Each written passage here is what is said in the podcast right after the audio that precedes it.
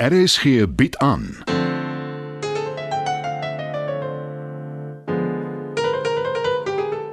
Die Lingervelders deur Marie Snyman.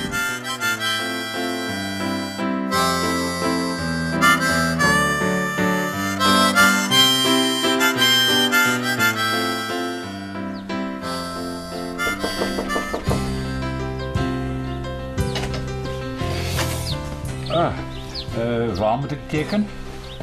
Ah, uh, dankie. Uh, nou ja. Ek kan dit seker maar so lank oopmaak. Dan spaar ek haar die moeite. Genade. Dit splinter nuut. Letty gaan aan haar skik wees. Hey. So ja. Hm, soos die Engels sal sê, job well done.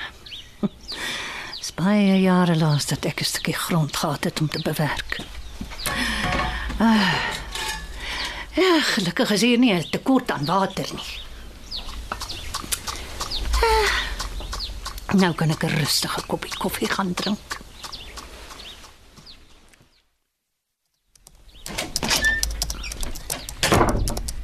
Rufie, is jy al op? En uh, die? Jy het 'n nuwe skootrekenaar. Dis nou nog net afgelewer. Ek het 'n nuwe skootrekenaar. Ja, Letty, dis mos wat ek sê. En toe maak Mos dit sommer oop en begin speel daarmee. Ek het maar net gedink Wat Rolf? Wat het jy gedink? Aletta Nudee. Ja, ek sien dit is my naam op die boks. Enige normale mens sou dadelik geweet het die inhoud behoort aan my, maar nie jy nie. Jy pluk dit oop. ek is jammer, Letty. Ek het nie bedoel om jou kwaad te maak nie. Kwaad. Oh, ek is nie kwaad nie. Ek is verstom. Ek het vir die pakkie geteken en toe Toe besluit jy net daar en dan dit is nou sommer joune. Oh, dis 'n baie oulike rekenaar. So waar. Komende van die IT boffen. Ag, tog. Ek sal seker nou nooit die einde hiervan hoor nie. is alles reg, Letty? My keel is 'n bietjie droog. Ek is al van vroeg af aan die werk in die tuin. Dis nou toe jy nog alleen slaap het en daarna my besitting oorgevat het. Kan ek vir jou iets kry om te drink? Koffie. Ek maak gou. Eh, Asseblief tog net nie instant nie. Ek soek ordentlike moerkoffie. Ah, lyk my die programme is om klaar gelaai.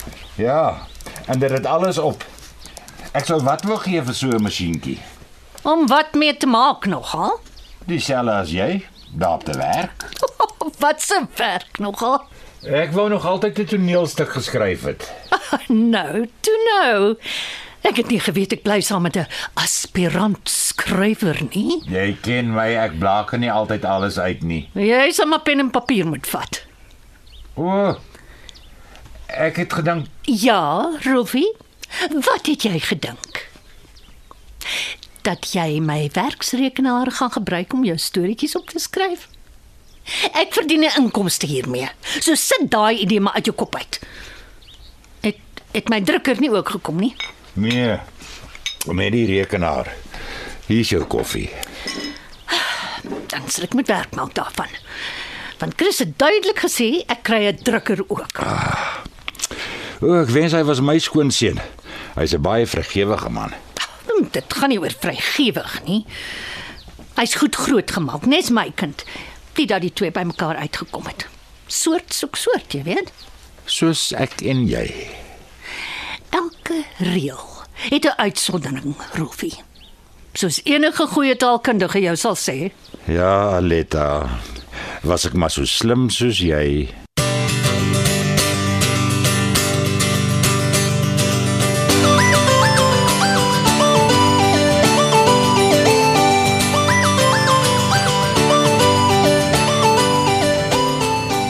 Some folks like to get away, take a holiday from the neighborhood. Hop a flight to Miami Beach or to Hollywood. But I'm taking a greyhound on the Hudson River line. I'm in a New York state of Hi, Paul, kom in, kom in. Is jy seker? Ek wil pla nie. Waar kan jy my ooit pla? Sing jy vir die lekker of oefen jy vir iets? Al twee. Ek was nog altyd dol oor Billy Joel. Such a talented musician. Maar ek het goeie nuus. Ek het besluit ek gaan nie op my lauere rus nie. Vertel dadelik, ek wil alles hoor. Alhoewel soveel vriende, kennisse eintlik, almal skatryk. En hulle hou altyd partytjies. Ek het een van hulle genader. Gladys Berkeley, 'n dierbare siel. Sy was my altyd goedgesind. Kan ek raai? Jy gaan op haar partytjie sing. Ja. Ek het maar 'n kans gevat. Ek weet nie van die ander nie, maar as Gladys se partytjie 'n sukses is, Wat dit sal wees? dan het ek my voet in die deur. oh, dis 'n goeie begin want oh, ek is te bang om dit hardop te sê. Ek wil my eie show hê, Wat 'n soort show? 'n musical. Ek moet net iemand kry om dit vir my te skryf. Sjoe. Maar jy was omtrent besig? Uh, ek het gewonder. Wil jy nie dalk saam met my? Nee, nee, nee. Dis nie my sien nie, Alice. Maar jou open mic night was so fabulous. Ek het ook my eie planne, maar dit sluit nie live performances in nie. My senuwee sal dit nooit hou nie. Ek het nog songs geskryf. Ek wil 'n hele CD maak. Dis absoluut wonderlik. Jy het 'n besondere talent. Jy kan jou eie goed skryf en ek kan net sing. Ek sal dit net sing noem nie. Jy het 'n ongelooflike stem. Die komplimente vlieg vanoggend, hè? Ek bedoel elke woord. Ek ook. Maar dis nie al hoekom ek hier is nie. Ek wil jou raad vra. Myne. Ja, as jy tyd het. Maar natuurlik. Ek het net gedink, wel Bets is jou ma. Sy ken jou beter as ek. Jy sou haar eerder wou vra. Dis juis die dink. Ek ken haar, sy ken my en ek weet nog voor ek haar iets vra wat sy gaan antwoord. Nie dat sy oneerlik is nie, maar sy is geneig om haar kinders te oorbeskerm. En ek is meer soos 'n buitestander. Ja, maar ook nie as jy verstaan wat ek bedoel. Ek dink so. Wat is dit, Paul? Wat wil jy my vra?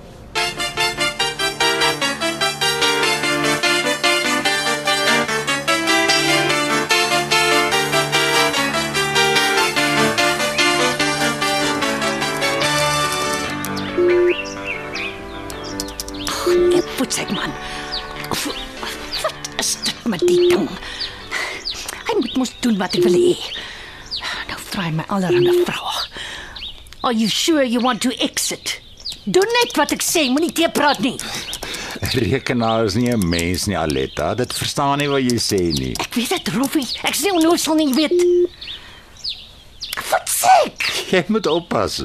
Hy gaan nader begin dink sy naam is Voetsek. Rarig.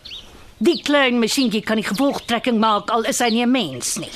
Dis tyd vir my om jou sonskynraad te volg. Waarvan praat jy, mens? Ek gaan buite sit in die son, Vitamiin D inneem. Dis die eerste vaagweg intelligente ding wat jy nog vanmôre kwyt geraak het. Ja, Aletta. Toe, maak dit jy wegkom, laat ek my rekenaar kan uitsorteer. Ek kry niks reg as jy heeltyd hier staan en my aandag aftrek nie.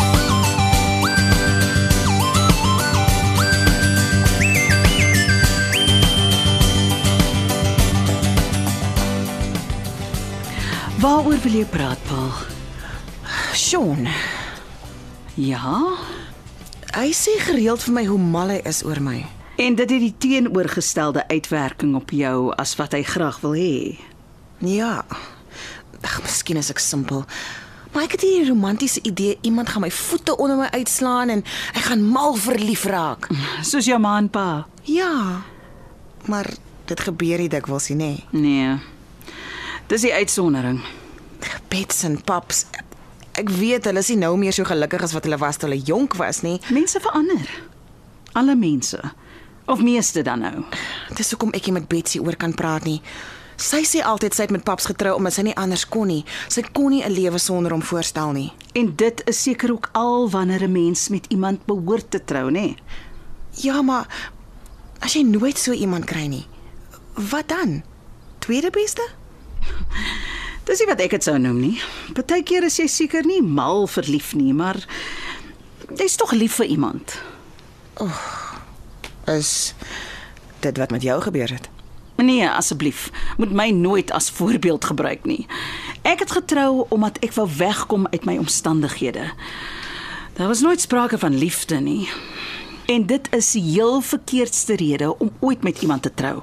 Maar jy het daaruit ontsnap. Gelukkig ja. Maar vergeet van my. Ons praat van jou. Wat nou die dag nog gesê het jy gaan met Sean trou. Ja, ja, ek weet.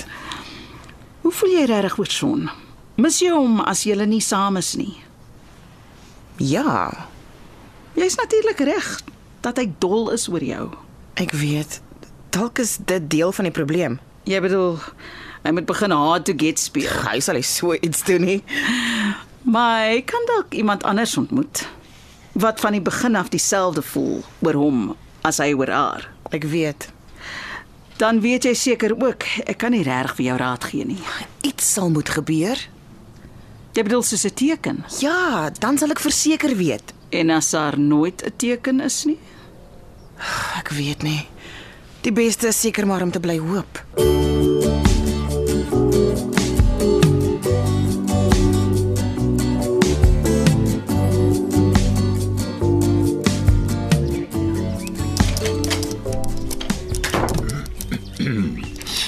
jy's terug. Ek dink jy sit in die son. Ek het 'n draai gemaak in jou tuin. Ek hoop nie jy het my beddings gaan staan en vertrap nie. Nee, Aletta, vir wat sal ek so iets doen? Huh, met jou kan 'n mens nooit sien nie. Jy het ver oggend wederregtelik die boks met my rekenaar oopgemaak. Daarvan gepraat, ek het die kruie gesien wat jy geplant het. Hm, dou voordag geplant. Toe jy nog gelê en slaap het. Enige spesifieke rede? Waarvoor, Rolf? Hoekom jy dit dou voor dag gedoen het? Almal weet mens doen dit vroeg voor die son skerp is. Dan gooi jy jou plante goed nat, anders verlep hulle. Jou daggeplante bedoel jy? Waarvan praat jy? Ek het basiliekruid geplant. En uh, waar het jy dit gekry? Die uh die tuinier. Ek het hom gevra om dit vir my te kry by die kwekery. Wil jy hê hy moet afgedank word? Bets weet hy help my in die tuin. Chris ook. Hulle gee nie om nie so. Waarvoor sal hulle hom afdank? Dagga Aletta marijuana. Van wanneer af is jy miskien 'n kenner op die gebied? Dis geen dag gaan nie. Jy kan dit bly ontken. Maar dis nie iets wat jy kan wegsteek nie. Die plante word groot, baie groter as basiliekruid en die blare is kenmerkend. Het jy dit aan jou kinders genoem toe julle jou kruietuin bespreek het? As dit dag is. En ek sê nie dit is nie. Is dit medisinaal? Voorgeskryf deur watter dokter? Ag, Ek volg dan seker niets nie. Is nie meer teen die wet om dagga te rook nie. En van wanneer af rook jy? Of tee daarmee te maak. En hou tog op om my te veroordeel, sal jy? Ek veroordeel jou glad nie. Ek is net nuuskierig oor waar jy aan die idee gekom het. Navorsing. Dis glo goed vir reumatiek. Wanneer af het jy reumatiek? Rufie, ek is besig. Ek probeer my rekenaar baas raak. Kan ons later hieroor praat? Nee, nou maar goed. Maar ek wil by wees as Bet jou aanvat daaroor.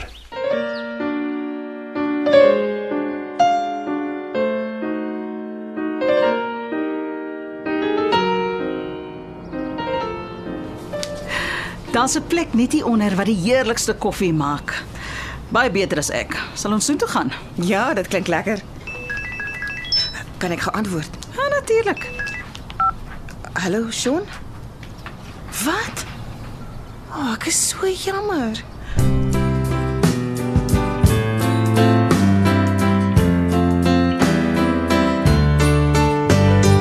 Dit was nog 'n episode van Die Lingervelders deur Marie Snyman. Die tegniese versorging word behartig deur Neriya Mukwena en Evert Snyman is verantwoordelik vir die musiek en byklanke. Die Lingervelders word geskryf en in Johannesburg opgevoer deur Marie Snyman.